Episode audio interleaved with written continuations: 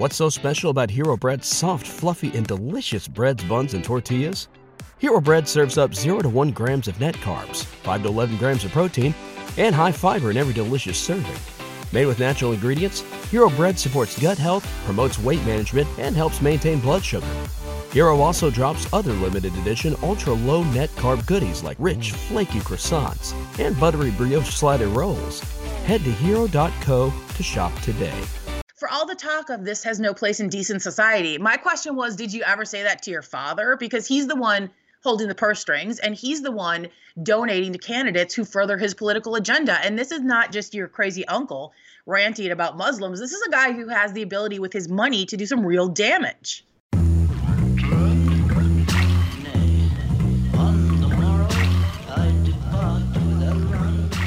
Welcome to the Edge of Sports podcast. I'm Dave Zirin. This week we speak to author Bijan Bayne and we speak to sports radio host Julie DiCaro about all manner of scandal and skullduggery that's happening in the world of sports right now. Also, I've got some choice words about the passing of the great Frank Robinson. I also have Just Stand Up and Just Sit Your Ass Down awards and more. But first, let's start with Julie DiCaro. Okay, so this week, Joe Ricketts, who's 77 years old and is the billionaire patriarch whose family owns the Chicago Cubs and iconic Wrigley Field, was the subject of a splinter news story that revealed old emails in which he expressed bigotry towards Muslims and shared racist jokes. Here to talk about how that's being received is Julie DiCaro, radio host at 670 The Score and a sports writer of terrific note uh, terrific Twitter follow as well. So I wanted to give you the chance to rant and discuss this a little bit. Um, how is the Ricketts news? How's it being received in Chicago? Well, it, it it was an absolute it was sort of like um you know a bomb kind of went off i mean i think cubs fans at this point have really just sort of had it starting with a role. Well, let me say this: there's a there's a faction of Cub fans that have had it, right? Because there's always that faction that just doesn't care. Mm-hmm. Um, but you know, it it was a, following on the heels of trading for Aroldis Chapman in 2016, which a lot of people are still not over. Um, bringing in Daniel Murphy after extremely homophobic comments into one of the the uh, most inclusive neighborhoods uh, in the country, I think, right next to Boys Town in Wrigley Field. Um, and then this. And I think that, you know, a lot of people have not been thrilled with the Ricketts politics, but at the same time, those emails were so far beyond the pale and were so uh, just garbage to read. They were difficult to get through. They they were just so terrible. And so, you know, on the one hand, there are people who are really upset. There are people who are like, I'm canceling my season tickets. Um, but there's a lot of other people who just, you know, it's sort of blown over already. And it's only, it's been less than a week. Mm. So you, you already feel like the storm has passed on this particular story? Yeah, it feels that way. I mean, the first couple days it was a big deal. Um, of course, there's, you know, when we're talking about it on the air, there's people calling in and saying, you know, what do you care? He has nothing to do with the team. Well, you know, he does have a lot, quite a bit to do with the team. He's not there for day-to-day operations. He's not walking around talking to the fans. He's not there, you know, meeting with Theo Epstein about stuff. But uh, this first round of emails that was released by Splinter a couple months ago shows that he really is sort of the puppet master for all these different businesses the Rickett family have their hands in, right? So when it comes to things like, you know, whether or not the Cubs have the money to go out and sign a free agent, Joe Ricketts, I think, is very involved in those discussions. I think he's involved in how much money goes to the Cubs. Um, so I think people are sort of starting to realize that some of the things um, that they don't necessarily agree with are impacting baseball decisions, right? So right right right now the Ricketts, they always say, you know, we keep politics separate from baseball, but they're trying to oust an alderman from Wrigleyville, a longtime alderman, because he's not necessarily as friendly to just letting them do whatever it is they want to do in and around the park. Um, there's been rumors that Todd Ricketts, who is the one who's on Trump's reelection committee, or he's heading up Trump's reelection committee, is going to run for governor in a couple years. And people have started saying, well, maybe they're squirreling away money because they want to, you know, challenge JB Pritzker for a governorship in Illinois. So this was just sort of the latest thing to come out. But, you know, whenever it's something like this, whether it's, you know, domestic violence or homophobic comments or uh, you know comments like this about the islamic community it's really sort of disheartening how quickly some of it seems to blow over and it feels like it's already sort of old news so what are the cubs doing though i mean are they responding with apologies are they trying to reach out to the muslim community are they trying to just stonewall this and move on how do you feel well, like their response has been yeah, well, initially they came out and they gave us the line of, um, you know, these comments have no place in decent society, and anyway, our dad has nothing to do with the team, which was, you know, sort of mm. disingenuous. And I think they thought that would be enough, but that wasn't enough. People were extremely upset.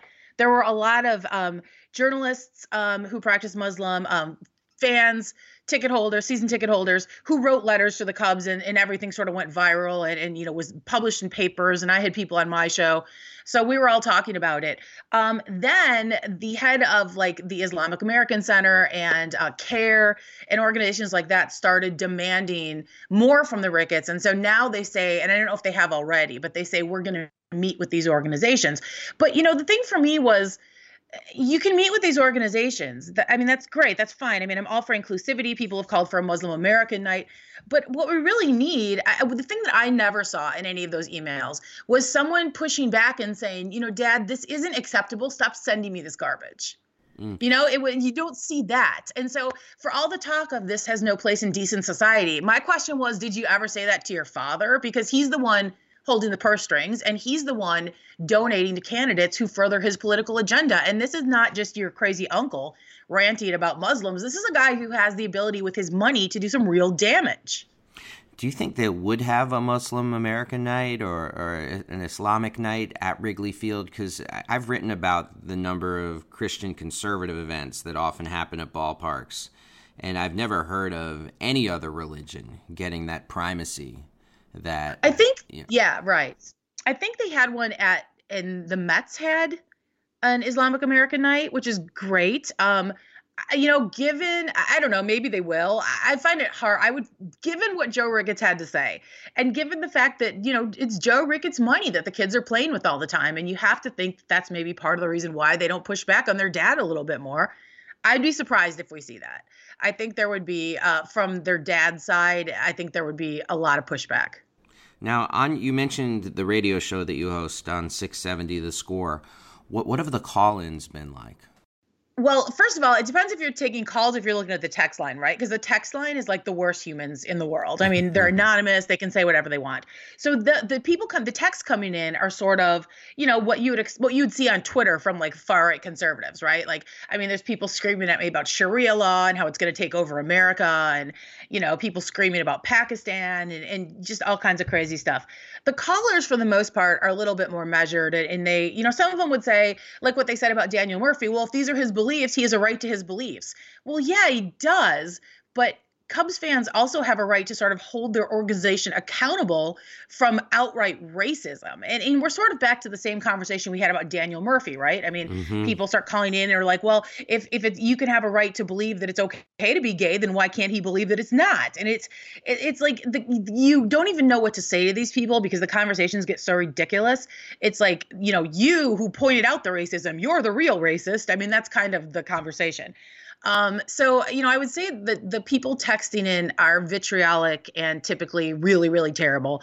Um, and the people um, calling in are better, but you know, there's a there's a certain faction of society that gets off, I think, on being semi-anonymous and, and being able to call in and say the things they wouldn't otherwise say in polite society. So, uh, you know, I, I, think that there was a much bigger pushback on Twitter and, you know, in articles written by sports writers and stuff like that. But, you know, frankly, everyone in the city, the Cubs are the biggest thing in the city right now, maybe the Bears now because the season they had, nobody wants to lose access to the Cubs. So there's a fair amount of sports writers out there who just said nothing, which I think was really uh, sort of difficult for a lot of us to swallow.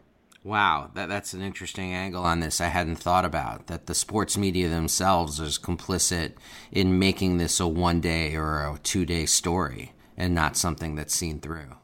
Well, yeah, and then there's always, you know, the the especially for women, you know, but for men as well, that you push back on these kinds of things and you really dive into them and you talk about them and you get labeled as difficult, and then next thing you know, you're not the one getting the interview with Joe Maddon and you're not the one getting, you know, getting to be on the field to do, you know, like stuff uh, ahead of the playoffs and stuff like that. So, um, you know, there are a lot of people who I think are, are generally more concerned about preserving access than than anything else. Yeah, I hate to switch gears so quickly, but you mentioned about the Cubs being the biggest thing in town, except for maybe the Bears. And of course, the name that's not there is the Bulls, who, as this discussion, yeah. um, they just lost 10 straight home games for the first time in the history of the franchise. What what is the general vibe around the Bulls right now? Is there patience with the rebuilding? And oh no, what, no, no. Okay. mean i here's the thing. So uh you know it, the bulls have been terrible. This was the year they said they were going to be competitive. They never want to go through another year like last year where they sort of tanked but then didn't even do that right? And and wound up with a seventh pick.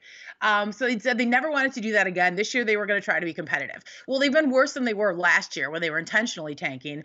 And john paxson came on my radio station 670 the score earlier in the week and was just really defensive and started arguing with the host calling it an interrogation and basically saying they weren't respectful and they were asking really fair questions about what's going on with the franchise. So, um, you know, there was sort of hope that the Bulls would sort of accidentally tank um, well enough that they've got a decent shot at a number one pick. Um, but then they go out and bring in Otto Porter, um, and they've been, you know, unable to bring in free agents for the last 10 years. So um, no, there's not a lot of patience. Um, a lot of people are just like, this is a disaster. There's a protest coming up of Gar Pax, which is what we call John Paxson and Gar Forman collectively. So um, the people really feel like nothing's going to change until the front office is out. The problem is that Jerry Reinsdorf, the owner, uh, is extremely loyal to the people who work for him and typically doesn't fire people. So I, I think there's a, a, little bit of hopelessness with the Bulls right now in the sense of, you know, we're sort of stuck in NBA purgatory and uh, you know whether or not they ever get out remains to be seen. You got to tell me more about this protest. What's that about? I, you know, I don't know much about it. I know it was on, it was a Facebook thing. And the only reason I think most of us knew about it is because John Paxson brought it up during his interview. Oh my. He was sort of like, "Do you think I don't know about this protest that everyone's going to have?" That and he this is what he said that 250 people are interested in, but only 71 people are attending. I mean, like he's oh like God. way in his feelings about this protest, and so that's the way I think most people found out about it. Um, so I don't know what's going to happen. Um, you know, according to John Paxson, he meets Bulls fans all the time who tell him how happy they are with the direction of the franchise, which I just cannot believe is the actual case. So uh, it'll be interesting to see what happens. But yeah, I mean, uh, clearly it's starting to get to John Paxson.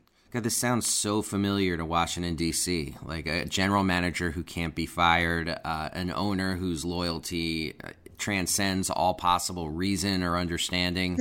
and these two franchises do this trade: Otto Porter for Bobby Portis and Jabari Parker.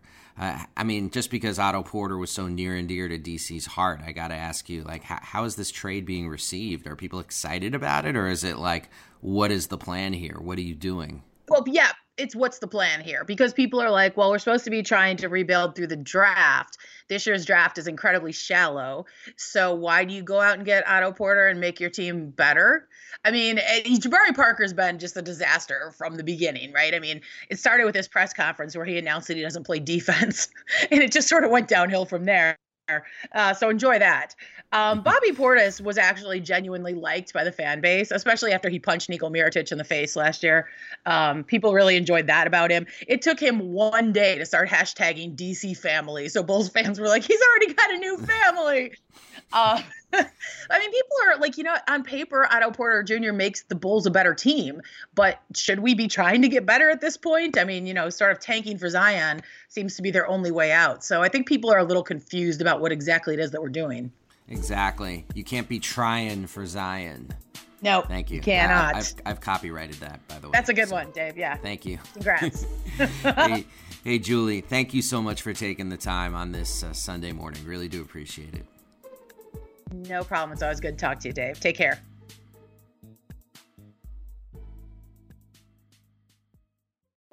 We'll be back right after this, but first, a quick word from the sponsor of this podcast, The Nation Magazine.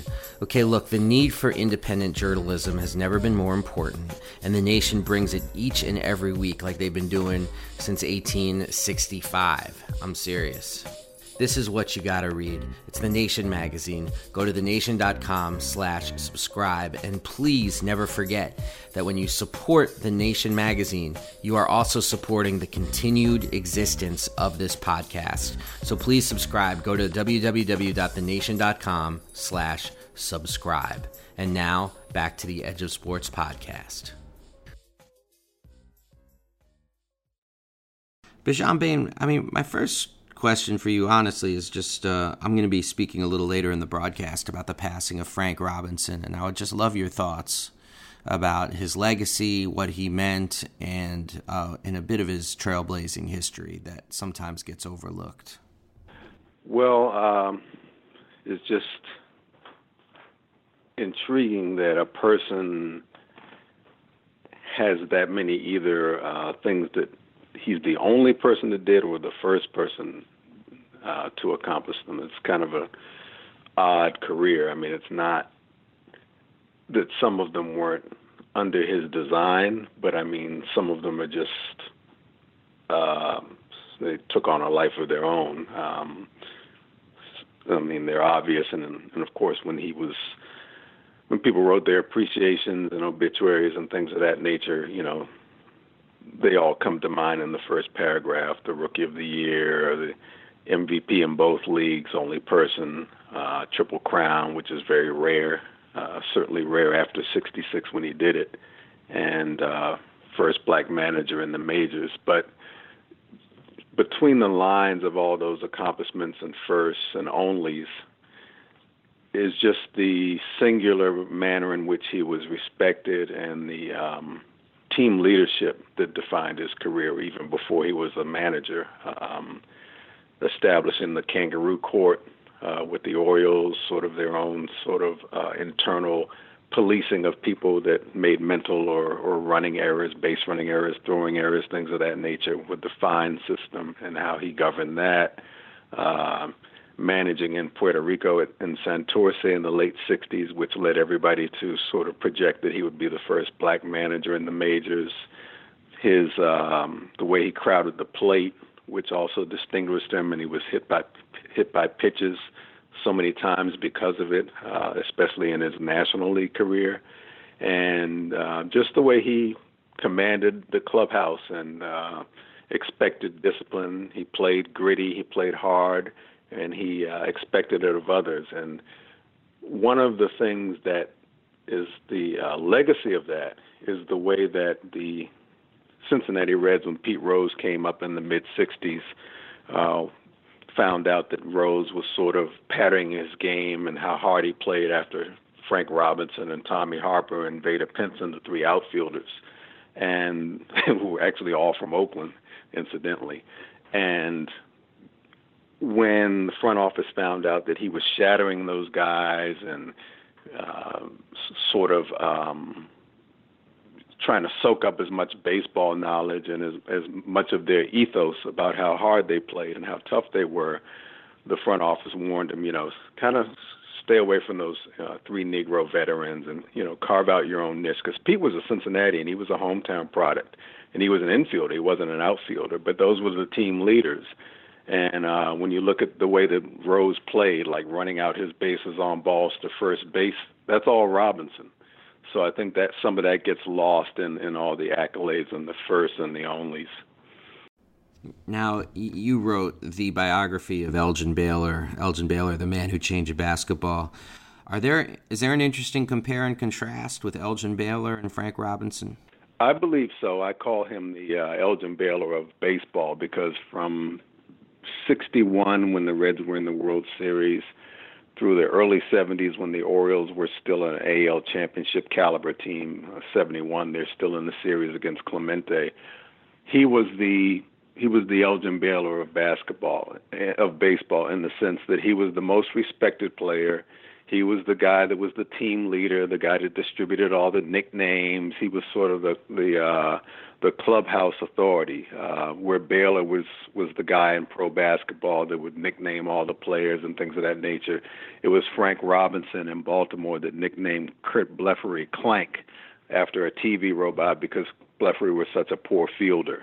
So uh, just that sense of dignity, authority, uh, not to be fooled with, uh, playing hard. Um, outspoken black player, uh, traded from Cincinnati in, in 1965 because Bill DeWitt called him an old 30, but that's not really the reason he was traded. He was traded because when he walked into a diner in Cincinnati and the uh, the person behind the counter called him a racial slur and threatened him with a gun, uh, Robinson uh, defended himself and uh, it was in the headlines. And I think Robinson may or may not have had a pistol himself, but the point was that they they just wanted him out of Cincinnati. It wasn't that he was an old thirty. And Baylor was a person that demanded that kind of respect on and off the court.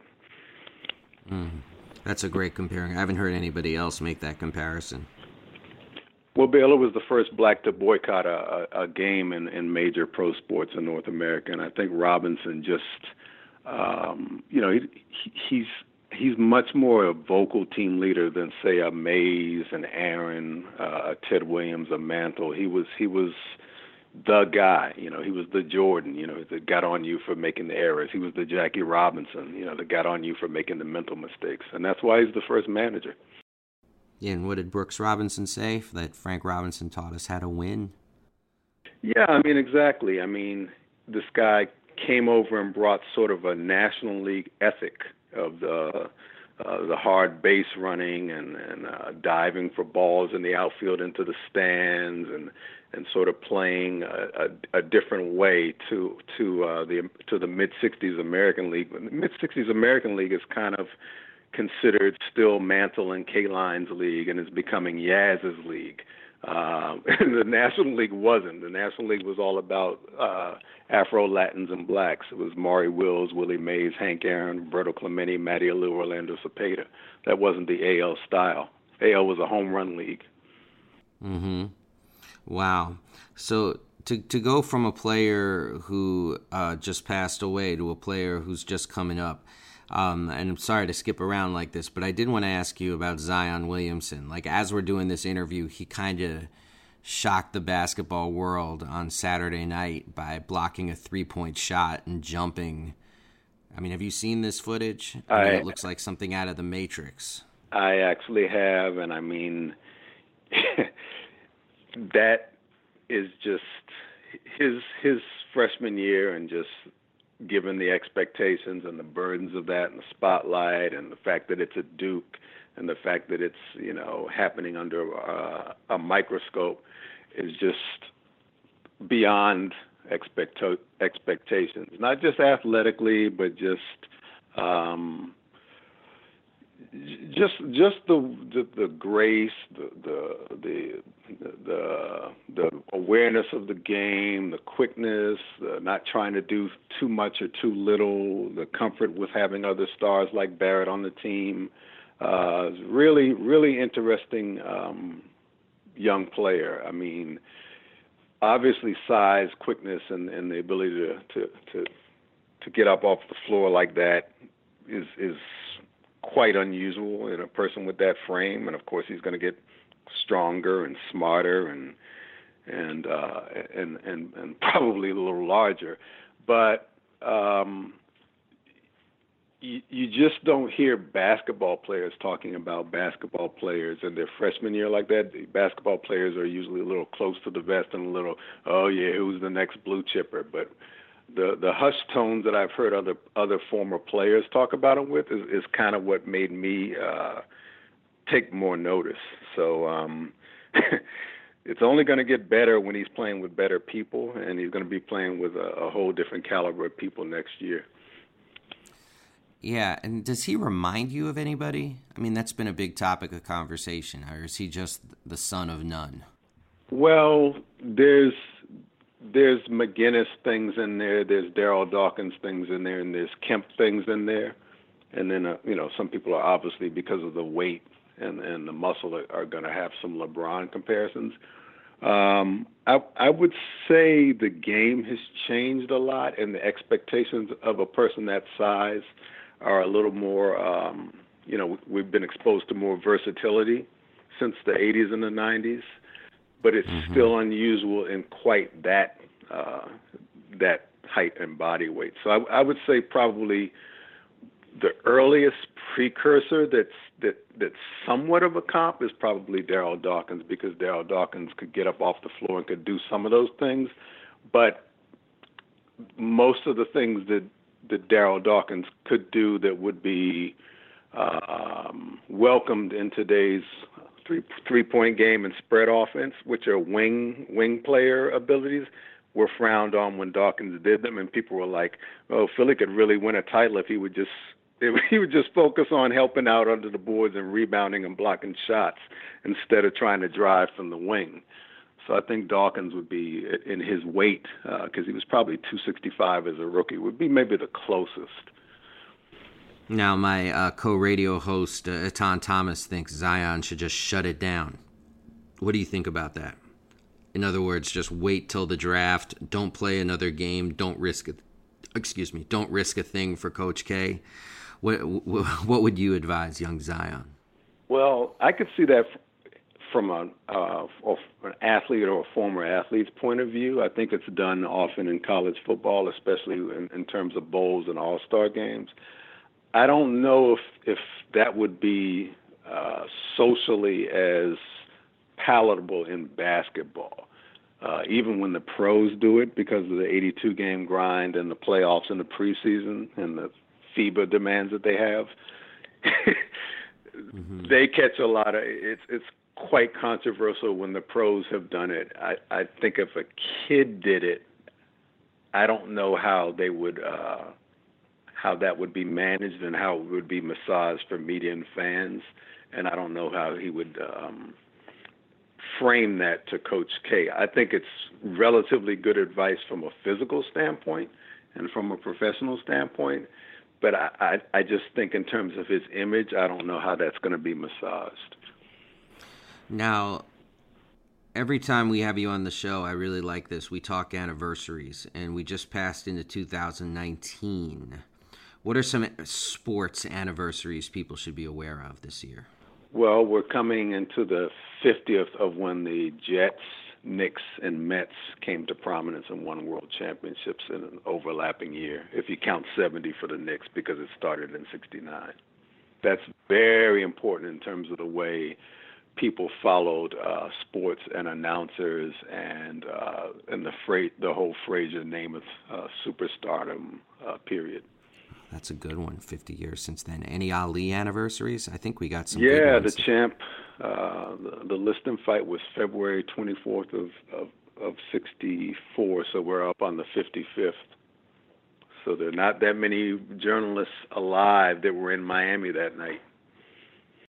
I got some more. We're at uh, we're going to be at 40 years. So the We Are Family, Willie Stargell, that's right. Pittsburgh Pirates. That's yeah. not that's nothing small. Bill no, Madlock and the nor is next month with uh, the Michigan State. I mean, this is impossible to believe in terms of just time going by. But Michigan State, Indiana, Indiana Michigan State, Indiana State NCAA final will be 40 mm. years next month. I mean, it's it's kind of hard to believe that that was 40 years ago. I mean, you think, well, that means the players were in their early 20s, or Magic was 19. Well, Magic is pushing incredible. 60 right now. Yeah. That's, no, that's the fact the that reality. was 40 years ago is just weird. No, I know. And that's what happens with these dates. I mean, they just kind of crawl up on you, and you're just like, what? How did this happen? We're 30 years from, this is one for me, because um, I, I don't have memory of the 79 one, but I mm-hmm. certainly have memory 30 years ago of this was the uh, the uh, the earthquake World Series oh, wow. with the Giants and the A's.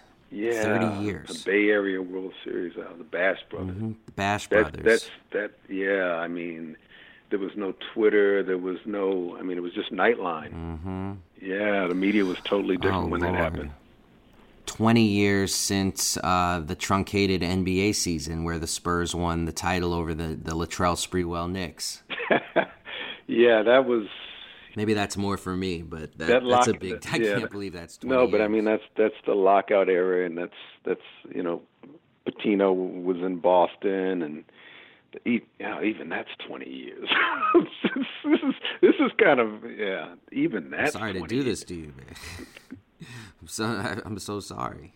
no, I mean it's it's interesting that that's twenty. I mean, was Jordan in DC in '99? No, was he, he... Uh, was still in retirement mode. Yeah, yeah. It's right. Yeah, something. Well, Bijan Bayne, I also love always your your musical uh, tastes. What are you listening to these days? Oh, you know, it's funny because uh, last night on SNL, Halsey was was the guest, and we're coming up on the Grammys. So, um, li- listen to. I heard, you know, there's a lot of unrest on the streets in Haiti now, and, and unrest is probably not even the right, not even the proper term. I was in Haiti a couple weeks ago for the Port-au-Prince Jazz Festival, and I heard Joss Stone in person, and you know, so I'm listening. To, you know, it, it, it, it's kind of a female superstar vocalist era. You know, wait, Joss Stone was in Haiti yeah, for the she, jazz festival. Yeah, and they don't have a lot of money for that fest, so I wondered how they wow. how they pulled that off. But I think the fact she she was doing a world tour, and she had just been in some places like she, she was in Cuba, she might have been in Martinique. I think she was in a uh, smaller island like mm, I don't know if it's Grenada or someplace like that. So I think they might have presented it to her, or she might have been amenable to doing it because she was she was doing a world tour. But I think you know you know we're in an era of like the Cardi B's, the Nicki's, the Rihanna's, the before that the Katy Perry's. You still have uh, Taylor Swift. It's kind of a a ladies uh, superstar era. So I, I try to I try to stay up on on that. Uh, group of, of folks because they, make headlines. Uh, uh, certainly, Cardi B does make headlines that cross over into uh, into things like politics. Mm.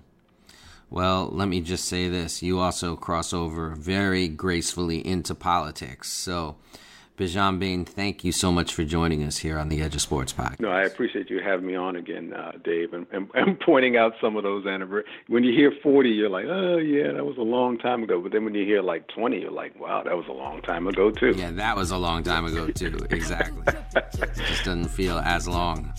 Well, great, great speaking with you again.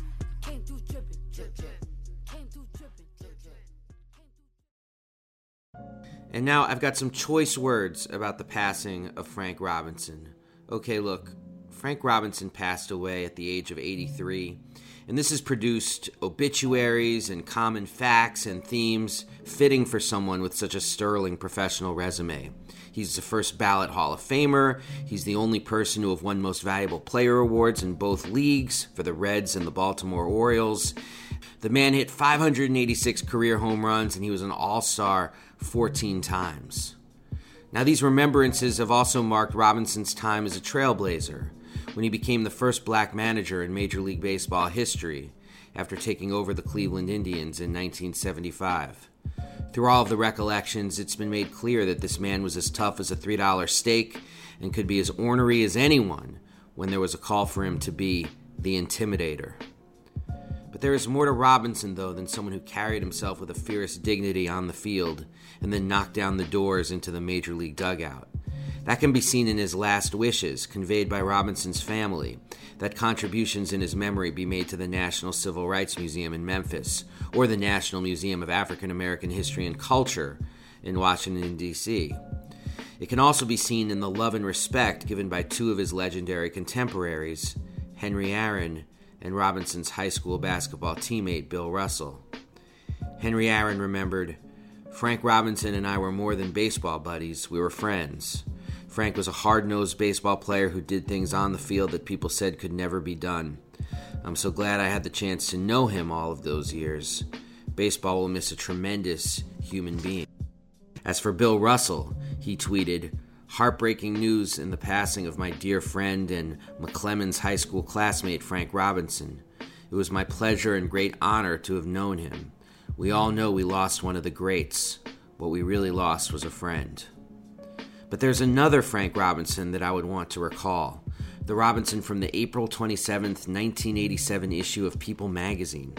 He gave an interview after Los Angeles Dodgers team vice president Al Campanis appeared on Ted Koppel's Nightline to commemorate the 40th anniversary of Jackie Robinson's breaking of the color barrier and integrating Major League Baseball. Instead of praising Jackie Robinson, Campanis had something else in mind. He chose to justify the fact that in 1987 there were zero black managers in the sport. He spoke about black players not having the necessities to be field managers or general managers. The reaction would be best described as shock, a shock generated by hearing Campanis say out loud what many suspected was whispered behind closed doors.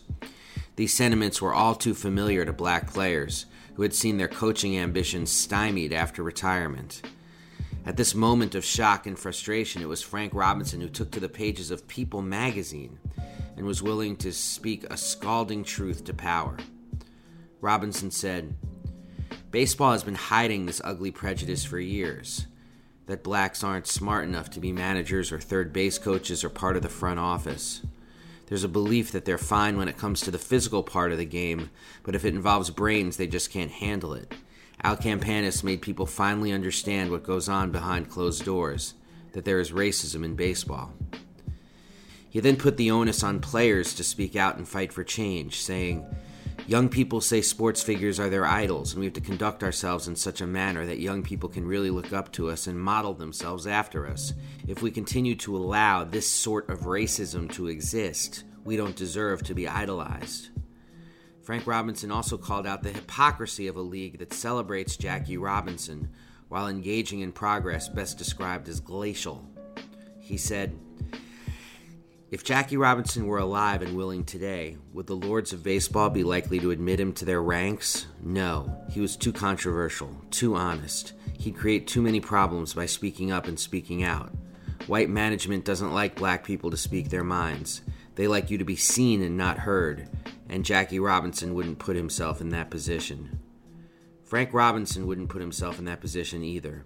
He went on to work inside Major League Baseball to fight for more hiring of black and Latino candidates for managerial positions, and to also manage again with the Orioles, Montreal Expos, and then the Washington Nationals. Frank Robinson was so much more than an athlete, he was a fighter, and we could use more like him in the sports world today. We'll be back right after this with a quick word from Edge of Sports. Hey, everybody out there, this is Dave Zirin with the Edge of Sports Podcast. People got to know that we put this podcast on with elbow grease and, and bubble gum on a weekly basis. And we're proud of the work that we do. We love it, but we can't do it without support from you, the listener. So please go to patreon.com slash edge of sports pod and support the podcast. That's patreon.com slash edge of sports pod. Any little bit you might give to support the podcast actually makes a huge difference to the work we're trying to do. That's patreon.com slash edge of sports pod. We appreciate you, make no mistake about it. And now, back to the Edge of Sports podcast. And now it's time for the Just Stand Up Award. Just stand up and just sit your ass down. The Just Stand Up Award this week actually goes to Maryland state lawmakers who, in the wake of the death of Jordan McNair, offensive lineman for the Maryland Terrapins, they have proposed a bill that would give athletes the right to unionize and collectively bargain over issues related to health and safety, as well as compensation. Jordan McNair, of course, died in an off season drill. And I had thought 17 players in the NCAA had died in these kinds of off season drills since the year 2000. Maryland lawmakers cited 30 players who've died. And I've said it once and I'll say it again. Whether the number is 17 or 30, I mean, if you had that many NFL players die during that time in off-season drills, there would be congressional hearings. The fact that Maryland lawmakers have taken this obvious step, a step that's frankly way overdue, to allow for players to be able to collectively bargain their own exploitation, I mean, frankly, it's more than past due. And I'm just going to give them a little pat on the back and say, keep going, Maryland state lawmakers. Keep going because athletes should have the right to unionize and collectively bargain over issues related to their health and safety as well as compensation. This week, we also have an email from John Mark Shorak who uh, sent us the following his own nomination for a Just Stand Up award. He wrote, Hi, Dave. About a year ago, I came across your Edge of Sports podcast, and ever since I've been a weekly enthusiastic listener to both Edge of Sports and The Collision. That's the show I do with Etan Thomas on Pacifica Radio. First off, I want to propose a Just Stand Up award for the women of the Burn It All Down podcast. As a historian myself, the show's combination of women history professors and sports journalism is beautiful and provides a genuinely unique take on sports, which is a lot more meaningful than the typical sports coverage. Their alternative coverage sheds light on how true journalism should be done, and it also shines a bright light for others to follow in their footsteps. Well, John, I certainly do agree with that. Um, I believe we've had every member of the Burn It All Down crew on the Edge of Sports podcast. Uh, Lindsey Gibbs, uh, Amira Davis, Jessica Luther, uh, Shireen Ahmed, big fan of Shireen, of course, and Brenda Elsey and it's been terrific to see the growth of that podcast over the last uh, several years. So, yes, uh, just stand up to the Burn It All Down podcast. Uh, big props to them. Big props to them having uh, such an avid fan base as well.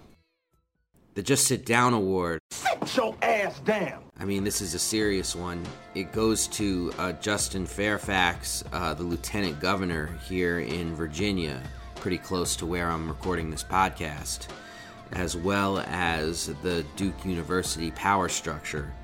Uh, Justin Fairfax, for those of you who've been living in a cave, has been accused by two women of sexual assault. One of them was when he was a student at Duke in the year 2000 by a woman named Meredith Watson, uh, who has bravely come forward.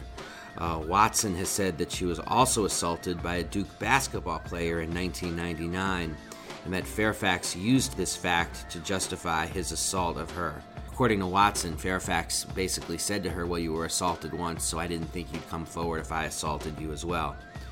Now, as part of Meredith Watson coming forward with her story, she says that she went to a dean at Duke University to tell them about what had happened to her uh, with the Duke basketball player. And that when she spoke to the dean, her concerns were basically big footed and she was shown the door, assumedly to protect the almighty, lucrative Duke basketball empire built by Coach K. Mike Krzyzewski. Duke University is now saying that they will investigate this 20 years after the fact, and who knows what they'll find after all this time. Either way, the fact that she expressed these concerns about Duke basketball and was shown the door, and the fact that Justin Fairfax, according to Meredith Watson, used the fact that she was assaulted by a player on the Duke team as a way to justify uh, his assault on her. I mean, this is just beyond disgusting. Justin Fairfax should resign. Duke basketball should open itself up for immediate investigation, and Meredith Watson should be applauded for her bravery.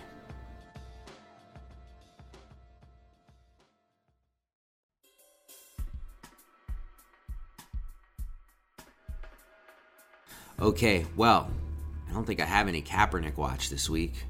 Uh, I guess things after the Super Bowl settled down a touch. So I will just say thank you to everybody listening. Thank you to Julie DiCaro. Thank you to Bijan Bayne. Thank you to everybody out there listening. If you like the show, please give it a rating, write a little comment. All that stuff makes a big difference in terms of promotion and the various algorithms. Not that I know how they work. And for everybody out there, please stay frosty. We are out of here. Peace.